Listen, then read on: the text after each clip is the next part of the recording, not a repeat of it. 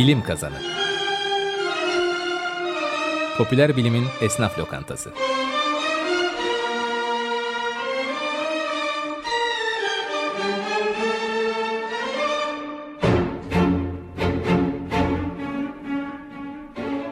Hazırlayan ve sunanlar İlker Öztop, Alp Sipahigil ve Aysu Uygur.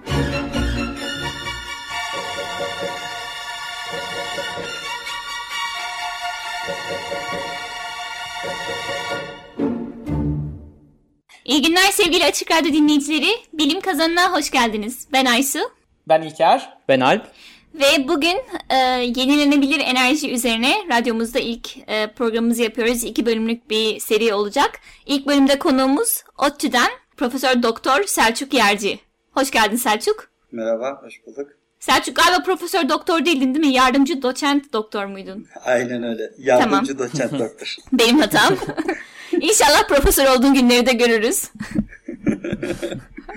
Aysun'un da dediği gibi bu haftaki konuğumuz Orta Doğu Teknik Üniversitesi'nden Selçuk Yerci. E, iki haftalık bir seri yapıyoruz yenilebilir enerjiler üzerine ve bunların e, iklim değişikliğiyle ilişkisini de ufaktan değineceğiz. Önümüzdeki haftaki e, konumuz iklim değişikliği. Demin söylediğim gibi Birleşmiş Milletler'in New York'ta gerçekleşecek olan iklim zirvesinden bir konuğa bağlanacağız. E, hepinizin yakından tanıdığı Açık Radyo'nun kurucusu ve her şeyi Ömer Madra konumuz olacak. İlker biraz hafta... daha yağla. Burası önemli. Bu hafta ise Selçuk'la e, güneş enerjisi üzerine konuşacağız. Fotovoltaik enerji üzerine konuşacağız. İstersen Alp sen bize biraz Selçuk'un özgeçmişini anlat. Evet Selçuk e, lisans ve lisansüstü eğitimini, master eğitimini ODTÜ'de fizik departmanında yapmış. E, master'ında nanokristaller üzerinde spektroskopi çalışmaları yapmış. Sonrasında e, ODTÜ'den sonra Boston Üniversitesi'nde doktora çalışmaları için geliyor. Ve Boston Üniversitesi'nde silisyum ve erbiyum katkılı silisyum nitrür bazlı optik sistemler, fotonik devreler üzerine çalışmış. Burada isterseniz be. biraz anlayamadık. Ne olduğunu anlatmaya çalışayım biraz isterseniz. Fotonik aslında elektronik benzer bir alan. Elektronik nasıl elektronlarla yapılıyorsa, akımla yapılıyorsa fotoniğin de amacı fotonlarla, ışık parçacıklarıyla devresel işlemler yapmak.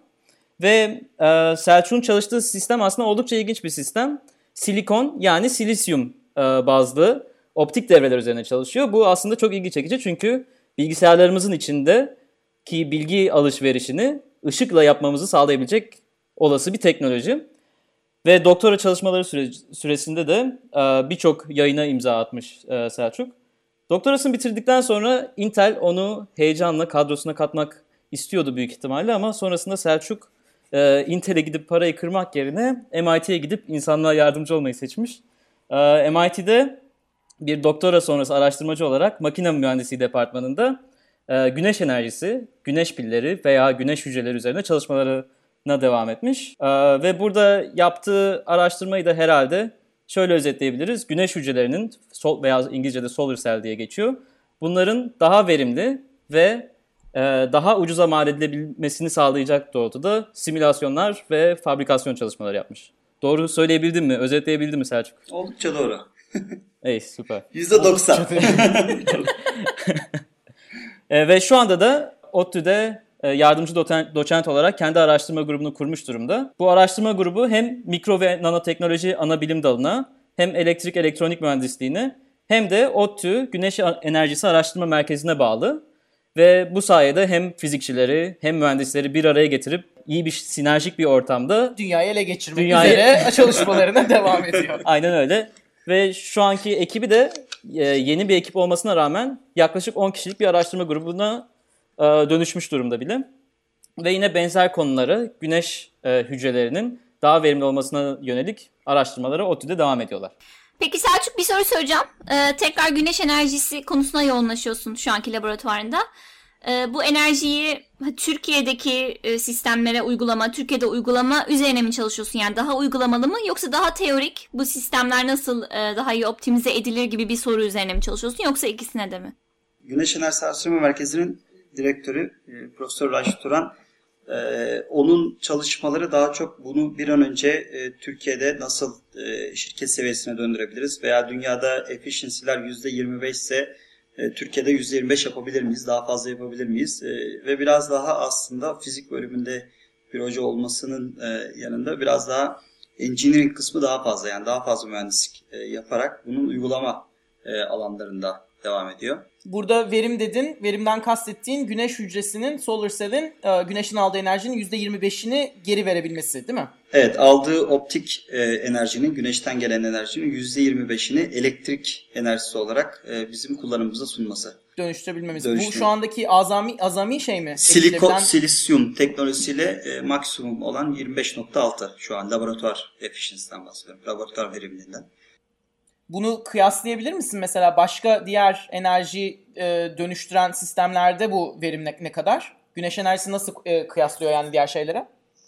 %25 aslında yenilenebilir için e, çok iyi bir rakam. Concentrated Solar Power dediğimiz yani e, ışığı bir noktaya yoğunlaştırarak ısıya çevirip ısıdan daha sonra tür- türbin e, çevirme sistemleri e, bununla yarışabilecek seviyede. E, ama onlar çok geniş alanlarda yani küçük alanda kuramıyorsunuz. Çatıya kurma ihtimaliniz yok onlarda. E, onun haricinde jeotermaller daha herhalde oraya çıkmadı. Rüzgar muhtemelen çok yarışabilecek bir seviyede. Rüzgarın dezavantajı her yerde olmaması. E, güneşe göre daha az yaygın. Özellikle Türkiye için çok e, rüzgar fakiri bir ülkeyiz. Yani bir Amerika'daki e, rüzgarı çok özlüyorum diyemeyeceğim ama e, şahsen E, ama Türkiye'de pek öyle bir ortam yok yani Çanakkale gibi birkaç yer haricinde.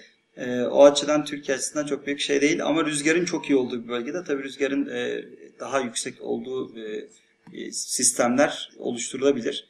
Bu noktada da şu an güneş enerjisi nükleerden daha ucuz ama şöyle bir nükleerden iyi yapılmış bir nükleer santralden. Mesela şu an Fransa'nın santrallerinde e, nükleer güneşten daha ucuz olabilir Fransa için. Çünkü eskiden çok güzel güvenlik önlemleri alınmadan yapılmış santraller. Japonya'dakiler de şu an o şekilde. E, şu an iyi güvenlik önlemleri olan e, nereye gömeceğin, nasıl gömeceğin, ne kadar derine gömeceğin ve yeterince e, derin olan e, atıkların sistemlerde güneş enerjisinden muhtemelen Türkiye gibi bir ülke için daha pahalı olur nükleer. E, doğalgaz şu an Türkiye için muhtemelen aşağı yukarı aynı fiyattadır. Eğer güneş enerjisi daha ucuz değilse. E, ama Almanya gibi bir yerde muhtemelen doğalgaz daha ucuz olacaktı ki ona rağmen güneş enerjisini bizden çok hızlı geçiyorlar. Peki Almanya güneş enerjisini çok e, verimli kullanmaya başladı. Bu konuda haberleri okuyoruz. Almanya'nın da çok e, yıl boyunca güneş alan bir ülke olduğunu zannetmiyorum. Türkiye'de herhalde koşullar Avrupa'nın birçok ülkesine göre daha avantajlı sayılabilir değil mi? Evet yani e, şu bir gerçek Almanya Türkiye kadar güneş almıyor. E, ama e, güneş enerjisinin %10'u kadarını yenilenebilir enerjiden rüzgar ve güneşten elde ediyor. E, bu noktada güneşin payı daha büyük e, Almanya için bile. E, ama güneşte rüzgarı Almanya genelde şöyle kullanıyor %10 olması için. Biri %7'ye çıkarken biri %3'e düşüyor e, tesadüfen e, veya planlı aslında çoğu ama e, biraz da ülkenin konumundan kaynaklanıyor. O yüzden ikisini bir arada kullanıyor. Mesela gece rüzgar daha çok çalışıyor, gündüz güneş çalışıyor. Tabii Türkiye güneş konusuna e, eğer odaklarsam olayı e, ve rüzgardan şöyle çekeyim. Türkiye'nin rüzgar potansiyeli çok küçük Almanya'ya kıyaslayınca. Güneş potansiyeli ise inanılmaz e, boyutlarda çok daha fazla Almanya ile kıyasla. E, ama tabii ortada bir e, vizyon olayı var. Almanya e, hem e, güvenli olması nedeniyle yani nükleere kıyasla veya hidroelektriğe kıyasla hem doğaya daha e, saygılı ve sevecen olması güneşin hem de daha güvenli bir enerji kaynağı olması nedeniyle e, bir an önce bu karbondioksit emisyonunu azaltmak e, tabii bir diğer derdi. E, bir önce geçişi yaptı e, ve şu an bu konuda dünyanın önde giden ülkesi. Evet az önce e, ülkelerin enerji potansiyelinden bahsettik. Hani Almanya'da az güneş var, Türkiye'de çok var diye. Ama ben daha genel bir soru sormak istiyorum. Yani dünyanın güneş potansiyeline, dünyaya güneşten ne kadar enerji geliyor? Ve bu insanlığın, uygarlığın kullandığı, tükettiği enerjiyle nasıl karşılaşıyor? Ya dünyaya gelen bir saatte gelen enerji tü- bütün dünyanın tükettiği bir yılda tükettiği enerji eşit miktarda. Yani oradan bir e, yola çıkabiliriz. E, şu bir eğer şey çizseydik, e, herhalde bir daire çizseydik, e, biri şeyse, e, dünyanın kendisi ise boyut olarak, diğeri muhtemelen e, benim memleketim olan Trakya olabilirdi yani hani boyut olarak. Dünyanın güneş güneşten gelen dünyaysa enerji e, bizim muhtemelen kullandığımız bir Trakya kadar olacaktı bir yılda. Peki şey yani e, güneşten gelen enerjiyi bizim depolama imkanımız olsaydı elektrik enerjisi olarak atıyorum. Hiç böyle bütün fosil yakıtlar kullanmak, diğer bütün bin bir çeşit şeyle uğraşmamıza gerek kalmayacak mıydı? Yani ileride böyle bir yere mi gitmeye çalışıyoruz? Enerji konusu çok siyasi bir konu. Yani o yüzden çok böyle basit e, formüller işin içinden çıkamıyoruz maalesef. Mesela şöyle bir e, şey var. E, araçları güneş enerjisiyle götüremiyorsun ve depoladığın şeyleri de depolama konusunda şöyle bir kavram var. E, kaç kilograma ne kadar enerji depoladığın çok önemli. E, yani ben bir araç yapıyorsam bu aracı 10 kiloluk bir e, depolama haznesi koymak istemiyorum. Daha küçük bir hazne koymak istiyorum. E, depolamada öyle bir problemimiz var ama depolama konusunu çözmek demek e, ucuz ve çok yoğun bir depolama yani benzin gibi çok yoğun bir depolamamız olsaydı bizim evet o zaman problem zaten çözülmüştü. Selçuk peki güneş enerjisinden şu anda dünyada hiç insan teknolojisi olmasaydı da bitkiler zaten faydalanıyor. Onu alıyorlar ve e, hücrelerini kullandığı ATP'ye çeviriyorlar, enerjiye çeviriyorlar. Sizin yapmaya çalıştığınız teknolojik olarak bunu tekrarlamak mı? Verim olarak onun üstünde bir şey mi yapmaya çalışıyorsunuz? Nerede duruyorsunuz yani? Doğayla kafa mı tutuyorsunuz doğaya? Ee, şimdi bitkilerle bizim yaptığımız arasında şöyle ciddi bir fark var. Ee, bir bitki güneş enerjisini kullanıp onu ATP'ye çevirirken şöyle bir e, denklemle uğraşmak zorunda. Güneş enerjisi geliyor, fotonlar geliyor. E, yapraklar sayesinde dışarıdan karbondioksit alınıyor, kökler sayesinde su alınıyor ve reaksiyona giriliyor. Ve bundan sonra da e, ATP enerjisi oluşturuluyor. Bizim yaptığımız şey çok daha basit. Yani bizimkinde mass transfer dediğimiz kütlenin hareketi yok. Biz karbondioksit geliyor mu gidiyor mu veya su var mı orada. Biz karbondioksit olmasını da istemiyoruz. Yani karbondioksit etkilemiyor da zaten havada olmasını çok fazla istemiyoruz. Suyu kesinlikle istemiyoruz. Yani güneş gözelerine e, suyun ulaşmasını istemiyoruz. Yoksa metallerimiz paslanır e, kontaklarda. O yüzden bu bizim istediğimiz bir şey değil. Bizim yaptığımız şey çok daha basit. E, ama biz şöyle bir şey örnek verebiliriz. Mesela bir lazer örneği verebiliriz. Daha önce e, bir programımızda lazer kılıcı üzerine konuşmuştunuz. Oradan belki e, hatırlar dinleyicilerimiz. E, şöyle bir şey var. Mesela lazer doğada olan bir şey değil. Yani normalde stimulated emission dediğimiz kavram tetiklenmiş yayılım. Doğada olan bir şey değil. Bu nasıl oluyor? İnsanlığın bunun matematiksel olarak önce Einstein tarafından kuramsal olarak geliştirmesi ve daha sonra deneysel olarak geliştirmesi sayesinde lazer üretiyor insanoğlu ve bu lazer üzerine şu an bizim bütün mikroelektronik bilgisayar teknolojisi bununla yapılan e, structure'lar, yapılar üzerine kurulmuş durumda. Biz de aynı şeyi güneşte düşünüyoruz. Yani biz insan aklını kullanarak doğanın getirdiği bazı şeyleri, e, kaygıları gide uğraşmayarak mesela e, kütle transferi gibi sadece ışık ve elektronların olduğu e, bir sistem içerisinde bu problem, bu şeyi verimliği yüzde birler olan fotosentez seviyesinden %25'te 30'lara 40'lara çıkarmak istiyoruz. Aradaki en büyük fark bu.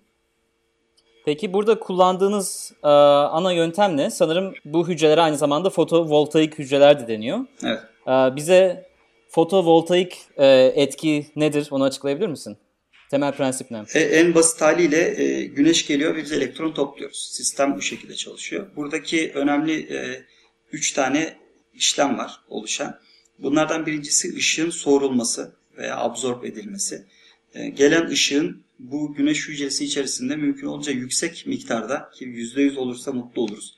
E, soğurulması gerekiyor. Yani hiçbir ışık yansımaması gerekiyor. Mesela yapraklar yeşil görünür. Bu yansıtıyor yeşil çünkü yapraklar. Bizim güneş gözelerimiz simsiyahtır. E, yani mümkün ol kendini kesinlikle görmemen gerekiyor. İşte telefonun ekranı gibidir mesela e, örnek verirsek. Böyle olduğu bunun olmasının nedeni ışığın hepsinin tamamen içine girmesi ve içinde hapsolması. İkincisi bu ışığın e, elektrona dönüşmesi gerekiyor. Yani içeride hapsorulduktan sonra bunun elektron üretebilecek bir mekanizmaya sorulmuş olması gerekiyor. Yani bazıları bazı ışık sorulduğu zaman ısıya dönüşüyor. Ha, ben de onu soracaktım. İnsanlarda mesela biz de derimizde güneşi soğuruyoruz. Bizim derimize güneş ışığı geldiği zaman ısınıyoruz. Evet. Ancak bu bir akıma veya bir elektronların hareketine dönüştüremiyoruz. Isı olarak o enerji zaman içinde kayboluyor. Evet. Yani buradaki ikinci yani birincisi dediğim gibi ışığın sorulması, ikincisi sorulan ışığın ısı gibi bir e, işleme değil, tamamen elektron oluşturmaya yönelik. Biz hatta e, yarı iletken teknolojisine buna elektron hol oluşturma, elektron delik Türkçesine e, çevirsek oluşturma denir. E, ikinci işlem bu. Bunun üçüncü işlemde bu elektronların kontaklara ulaştırılması. Çünkü elektron güneş hücresinin herhangi bir yerinde oluşturabilirsiniz içinde. Ama bu oluşturduğunuz elektronlar da e, eğer siz bunları almazsanız dışarıya kontaklardan o zaman onlar da ısıya dönüşüyorlar bir süre sonra. Çünkü bir sistem e, steady state dediğimiz yani doğal haline dönmeye çalışıyor ve doğal hali o elektronun bağda kalması. Yani elektron oluşturmak demek bağ koparmak demek aynı zamanda. Tam onu soracaktım. Güneş enerjisini elektron oluşturmak için kullanmak demek fotonları kullanarak e, elektronları bir yüksek enerji seviyesine Aynen, atmaktan aynen. bahsediyorsun değil mi? Oradan sonra da başka bir yere iletmek. Evet, İlettiğiniz ondan sonra da kontağa götürmeniz gerekiyor. Eğer kontağa götüremiyorsanız o zaman muhtemelen onu tekrar bir yerde bağ yapacak. Biz buna e, geri birleşim veya recombination diyoruz. E, bağ yapacak ve siz o elektrondan yararlanacaksınız. Yani o ışık absorb olmuş, ışık sorulmuş olacak ve ısıya dönüşmüş olacak enerji. Peki bunu teknolojik olarak yapabilir hale gelmemizi sağlayan gelişmeler neydi? E, bundaki en önemli nokta yani ilk yapılan güneş gözeleri e, bakır oksitten yapılan güneş gözeleri vardı. 1870'lerde 1880'ler civarında ilk bulunması. Daha sonra en önemli olan 1960'larda silisyumun e, silisyumdan PN junction dediğimiz PVN eklem oluşturulması. Yani bu bütün mikroelektroniğin, bilgisayar teknolojisinin, e, hızlı bilgisayarların, cloud teknolojisinin, bu bulut teknolojisinin hepsinin temelinde yatan şey silisyum teknolojisinin geliştirilmiş olması. Bu Silikon Vadisi'nin üzerine kurulduğu teknoloji. O bulunduğu anda 1960'larda bir anda %1'in altında olan verimlilikler %6'lara %7'lere çıktı. E, ve o silisyum güneş gözeleri şu an e, toplam piyasanın %90'ından fazlasına hakim durumda. E, ve bütün teknolojinin de üzerine oturduğu bir, e, bütün güneş gözelerinin üzerine oturduğu bir teknoloji silisyum teknolojisi. Bunun haricinde bir kadmiyum telluride ve CIGS dediğimiz e, copper indium gallium arsenide dediğimiz e, malzemeler var. Bunlar da verimli güneş gözeleri ama silisyum kadar rekabet güçleri yok şu an. Yani firma %90 üretilenlerin %90'ı kristal silisyum şu an piyasadakilerin. E, %3 civarında bir amorf silisyum yani ince e, flexible esneyebilen silisyum da var. E, %7 civarında da diğer malzemelerin katkıları var. Diğer malzemelerin en büyük avantajı maliyetlerin düşük olması ve ince olması. İnce olduğu için de e, esnek olmaları.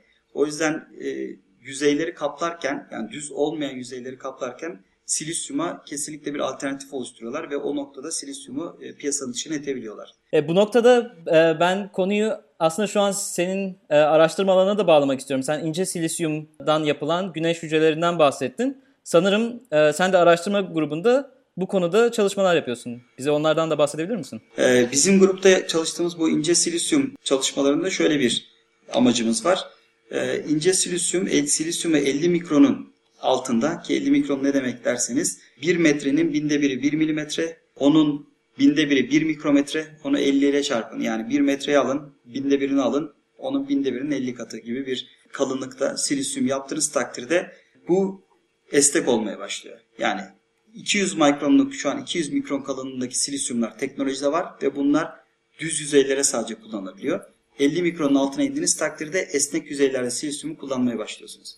Peki sen eğimli eğimli yüzeylerde silisyumu kullanmak istiyorsun çünkü e, yüzey alanını arttırmak mı istiyorsun bu hücrelerde? Piyasanın %7'sini oluşturan kadmiyum telluride malzemesinden yapılan güneş gözelerinde iki tane problem var. Tellurium malzemesi içinde kullanılan, e, doğada çok az bulunan bir malzeme. O yüzden siz bunu çok kullanmaya başladığınız zaman otomatik olarak piyasada fiyatı artıyor. Diğeri de kadmiyumun toksit olması. Toksik bir malzeme olması. Kadmiyum malzemesinin. Ee, o yüzden kadmiyum telluride aslında Kim dizayn etmiş bunu ya? Bayağı sorunlu bir dizayn. ama piyasanın yüzdesi yani en yük, en verimli esnek güneş gözesi şu an. Ee, eğer siz bunun karşısına ben esnek silisyum güneş gözesi koydum aynı verimlilikte dediğiniz anda bütün oyun değişiyor. O zaman silisyum orada %7'lik ki fotovoltaik marketin %7'si demek e, çok benim hiçbir zaman e, hayal etmediğim paralar demek. O açıdan e, ciddi bir, Hadi, niye hadi, şey hayal ediyormuşsun gibi. Anlaşıldı şey biz bilim yapıyoruz abi. Bu arada radyo programını yeni açan dinleyicilerimiz için Açık Radyo'dayız. Ee, bilim kazanındayız. Orta Doğu Teknik Üniversitesi'nden Selçuk Yerci ile fotovoltaik enerjileri konuşuyoruz. Ee, güneş gözelerinde silisyum teknolojisinin olan güneş gözelerinin e, garanti yılı 25 yıl. 25'in üzerinde garanti verebiliyor. Ee, Bu iyi mi kötü mü? diğer bu iyi bir rakam. Bu göre? iyi bir rakam. Ee, rüzgarların daha uzun olduğunu sanmıyorum ama bir bilgim yok açıkçası. Ee, termik santraller muhtemelen daha uzun yaşıyordur diye tahmin ediyorum. Çünkü etrafımızda çok fazla var. Ee, ama yenilenebilir enerji için özellikle güneşte e, silisyumun 25 yılın üzerinde bir rakam yok şu an. Ömründen bahsettik e, güneş hücrelerinin. Yaklaşık 25 yıl olduğunu söyledin. Peki bunu şuna bağlamak istiyorum. Diyelim ki ben paraya kıydım ve bir yatırım yaptım. Bir güneş hücresi aldım. Evimin çatısına güneş hücresi aldım. Ya da şey Nevşehir'de yapmışlar şimdi Ürgüp Göreme'de. E, faytonları güneş enerjisiyle çalıştırıyorlarmış. Böyle bir şeye girdin, işe girdin. Ya da böyle bir yatırım yaptım. bu yatırımı yaptıktan sonra kaç sene içerisinde masrafını çıkartıyor? 25 sene içerisinde bu masrafı çıkartıp son, sonrasında karlı bir hale geliyor mu? Ya şimdi tabii ben işin daha çok laboratuvar e, boyutunda kaldığım için çok yani bölge olarak Türkiye'den şu bölgede şu kadar bu bölgede bu kadar diye bir rakam veremeyeceğim maalesef. Ama e, 7 yıl diye tahmin ediyorum en son. Yani en son hatırladığım 7 yıl civarındaydı. Daha düştü mü bilmiyorum şu an. Amerika'da Boston'da ben bunu bakmıştım bizim apartman için bir toplantıda tartışılmıştı bu konu. Apartman Ee, yaklaşık- yöneticisi olarak mı? Apartman yöneticisi. Yaklaşık 8 sene Boston'da. Yani Türkiye'de Ba- de benzer olacağını Evet, Boston'da 8 ise şu an e, muhtemelen Türkiye'nin kuzey bölgesine tekabül ediyordur. E, güneyde daha azdır.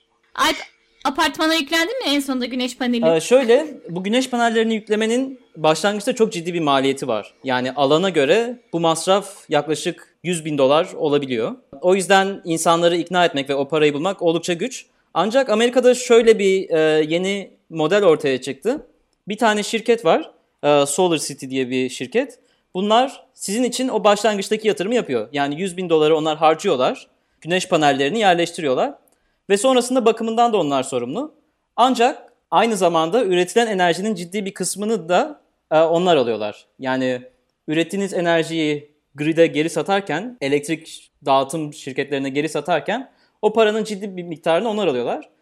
Ve yatırımlarını böylece 10 sene içerisinde çıkarmış oluyorlar. Ve siz güneş panellerinizi kurarken e, bir para vermemiş oluyorsunuz.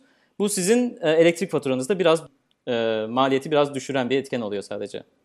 Böyle bir model öne çıktı. Onu düşünüyorduk. Yoksa kendi cebimizden bir anda tabii ki de böyle bir para vermemiz mümkün değildi. Sanırım apartman sakinleri fikrini beğenmedi Alp. Çünkü evinde güneş paneli görmedim. Evet yok henüz. Tartışmalar devam ediyor. Selçuk o zaman sana şöyle bir soru sorayım. Ee, bu alandaki en büyük açık sorular neler peki? Ee, güneş enerjisinin yararlı teknolojiye dönüşmesi konusunda bilimsel açıdan e, hali hazırda olan en büyük açık sorular neler? E, depolama çok önemli. Yani çünkü gece güneş yok. E, ve gece nasıl güneş nasıl kullanacağız konusunda bir problem var. Yani depolamayı koyduğunuz takdirde fiyat birden çok artıyor. E, o ciddi bir problem şu an. E, ama şöyle mesela uygulamalar bizim çok hoşumuza gidiyor laboratuvar olarak. Bizim işte otobüsün üzerine güneş enerjisi koymak istiyoruz. Niye? Klimayı çalıştıracağız. E, klima e, direkt akımla çalışıyor. E, ve güneş enerjisi direkt akım üretiyor. Ve güneşsiz klimaya gündüz ihtiyacınız var. En fazla ne kadar sıcak o kadar çok klimaya ihtiyacınız var. Yani ne kadar hava güneşli o kadar çok klimaya ihtiyacınız var. Ne kadar güneşli biz o kadar çok enerji üretebiliyoruz ondan. Hani böyle uygulamalar özellikle e, bize yani böyle uygulamalarla fikri olanların aslında düşünmesi gereken ilk e, şey güneş enerjisi olması gerekiyor. Bu diğer bir olayda uzak noktalarda işte köylerde elektrik gitmemiş yerlerde özellikle Afrika'da Hindistan'ın birçok bölgesinde güneş enerjisi çok e, aslında gelecek vaat ediyor. Çünkü henüz daha grid yok oralarda. E, elektrik gitmemiş bölgeler. Merkezi bir şeye ihtiyacı olmayan yerlerde ve erişimi olmayan yerlerde çok güzel bir alternatif yani. Evet. Peki Selçuk e, başka enerjiler nasıl depolanıyor kullandığımız? Yani mesela petrol zaten depolu geliyor bize. E, mesela termik santral ya da hidroelektrik santralden çıkan enerjiyi onun depolaması ne demek? Tam olarak onu istersen açıklayalım ki güneş enerjisinin niye depolanması sorunlu. Onu da belki daha iyi anlamış oluruz. Şimdi benzin bir kere e, birim başına en büyük depolamalardan biri. Nükleerden sonra belki de kütle başına en büyük enerji kaynaklarından biri. Hidroelektriklerde nasıl depoluyorsun? Su zaten depolu vaziyette. Sadece kullanmıyorsun. E, tükettiğin kadar kullanıyorsun. Hı hı. O depolamış oluyorsun onu yaparak. Rüz, bu problem rüzgarda yani gerçek anlamda yenilenebilir de var. Çünkü e, yani hidroelektriği yenilenebilir içine sokabilirsin ama o su kaynağı su rezervi bitebilir. Yani o yüzden aslında biraz orada bir bir aldatmaya yönelik hareket var e, şeyde hidroelektrikte. E, Biz yenilenebilirdeki ener- e, depolama problemi dediğimiz zaman gerçekten bitmeyen kaynaklar yani güneşten bitmeyen derken şimdi Alp burada şey yapmasın. Abi 5 milyar yıl sonra görürüm ben seni. Şeylere girmeyelim lütfen. Kendi yaşamın sürecinde yapıyorum. E, Biz burada daha çok rüzgardan e, ve güneşten bahsediyoruz bu noktada. En büyük enerji, yenilenebilir enerji kaynaklarından bahsedersek e, ciddi bir depolama problemiyle karşı karşıyayız. Valla ben insanlıktan e, daha kısa zaman mertebesinde endişeliyim. Önümüzdeki 100 yılı kurtarsak yeter. 5 milyara çok bir iddiamız olacağını düşünmüyorum. Ee, Alp e, bu negatif karamsar bakış açınla hem konuşmacımızın hem dinleyicilerimizin keyfini kaçırdın. Teşekkür ediyoruz. Selçuk bu karanlık e, zamanlarda neden ülkeye dönüş yapma ihtiyacı duydun? Evet sevgili dinleyiciler Selçuk e, gerçekten tersine beyin göçünün en iyi örneklerinden biri. Bütün eğitimini yurt dışında Amerika'da aldıktan sonra e, tekrar Türkiye'ye dönüp e, Türkiye'de bir şeyler gerçekleştirmeye çalışıyor. Evet buyur Selçuk. Ya şöyle bir tercih yapmak zorunda kalıyor insan hayatında birçok kez. E, halk arasındaki tabirle e, küçük denize büyük balık olmak mı yoksa büyük denize küçük balık olmak mı? E, benim orada biraz daha tercihim e, küçük denize büyük balık olmayı e, tercih ediyorum. Bir de tabii ülke faktörü var. Ve şöyle bir örnek vereyim. Yurt dışında kaldığınız takdirde o ülkenin, kaldığınız özellikle Amerika gibi büyük bir ülkenin e, enerji politikasını etkileyebilecek bir seviyeye gelmeniz çok uzun yıllar sürebilir. Ama Türkiye'de ODTÜ gibi bir yerdeyseniz özellikle ve bir güneş enerjisi Türkiye'nin en büyük güneş enerjisi merkezinde çalışıyorsanız e, bu çok kısa sürüyor. E, benim için de 7 ay oldu Türkiye'ye geleli. 10 kişilik bir grubum var. E, iyi bir araştırma başladı. Laboratuvarda her türlü aletimiz var. E, bizim MIT'den bu arada kendi güneş enerjisi konusunda daha iyi aletlerimiz var. ODTÜ'de daha iyi durumdayız. E, MIT'de çok çalışılmayan bir konudan bahsediyorum ama e, bu bir gerçek. Yani biraz beklediğimin açıkçası bilimsel olarak şu an üzerinde gidiyor. E, Bilkent'te çok güzel araştırma laboratuvarları kurulmuş. ODTÜ çok iyi seviyelere gelmiş. E, Koç'ta, Sabancı'da çok güzel araştırmalar yapılıyor ve çok değerli insanlar var. Yani ben tek böyle dönen kişi olmadığımı da çok rahat hissediyorum insanları görece etrafında. Benim böylece e, yaydığım karamsar dünya 100 senede e, yok olabilir havasını e, yok etmiş oldum. E, geleceğe dair e, umut dolu sözler söyledim burada. Sana çok teşekkür ediyoruz Selçuk. Teşekkür ederiz Selçuk. İsterseniz bu vesileyle e, programı da sun, e, sonlandıralım. Selçuk bize çok güzel bir şekilde güneş enerjisinden nasıl yararlanabiliriz e, bunu bize anlattı. Ve laboratuvarlarda e, kullandıkları son yöntemlerden bahsetti. Hem kendi yaptığı araştırmalar hem e, dünyanın farklı yerlerinde yapılan araştırmalardan bahsetti. Valla ben bayağı inandım. Bu iş olacak gibi gözüküyor. Ben de çok Onlar, hevesliyim. Onlarca sene içerisinde. Eve gidince bir tane solar panel takacağım kafama. Gün içinde kendimi şey yapmak için. Yani belki pervane falan olabilir dediğim gibi bak yani güneşe en çok güneşin en çok olduğu yerde neye ihtiyacın olduğunu düşün. Önümüzdeki haftada bu konuya benzer bir konu ele alacağız ve global seviyede e, yenilenebilir enerji kaynaklarının ne kadar önemli olduğunu ve bunun e, Yapılmadığı takdirde iklimdeki etkilerinin bizi nasıl Alp'in zevk aldığı şekilde kıyamete kadar götürebileceğini konuşacağız. evet, burada da kötü şeytani bilim insanı rolünü ben almış oldum. Selçuk çok çok çok teşekkürler bize vakit ayırdın. Ben teşekkür Ee, ederim. Hem akademik şeylerin arasında, görevlerin arasında, sorumlulukların arasında hem de sanırım yolculuk ediyordun baya. Çok teşekkürler. Ee, Çok keyif aldık seni konuk aldığımız için. Ben teşekkür ettim. Sana çalışmalarında başarılar dileriz. Açık Radyo'yu takip etmeyi unutma. Teşekkürler Aysin. Bu arada bize ulaşabileceğiniz adresler www.bilimkazanı.org, Facebook ve Twitter adreslerimiz Bilim Kazanı. Selçuk Yerci'nin laboratuvar adresine ulaşmak isteyenler de e, app.mnt.metu.edu.tr'den Advanced Photonics and Photovoltaics laboratuvar sayfasına ulaşabilirler. Öyleyse bütün dinleyicilerimiz için gelsin. Bilim kazan. Biz Kepçe! Bilim Kazanı Popüler bilimin esnaf lokantası.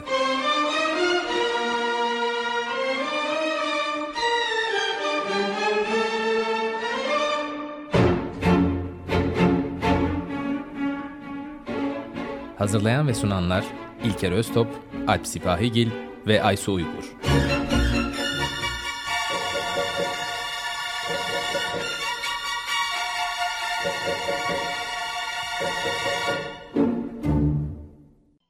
Açık Radyo program destekçisi olun. Bir veya daha fazla programa destek olmak için 212 alan koduyla 343 41 41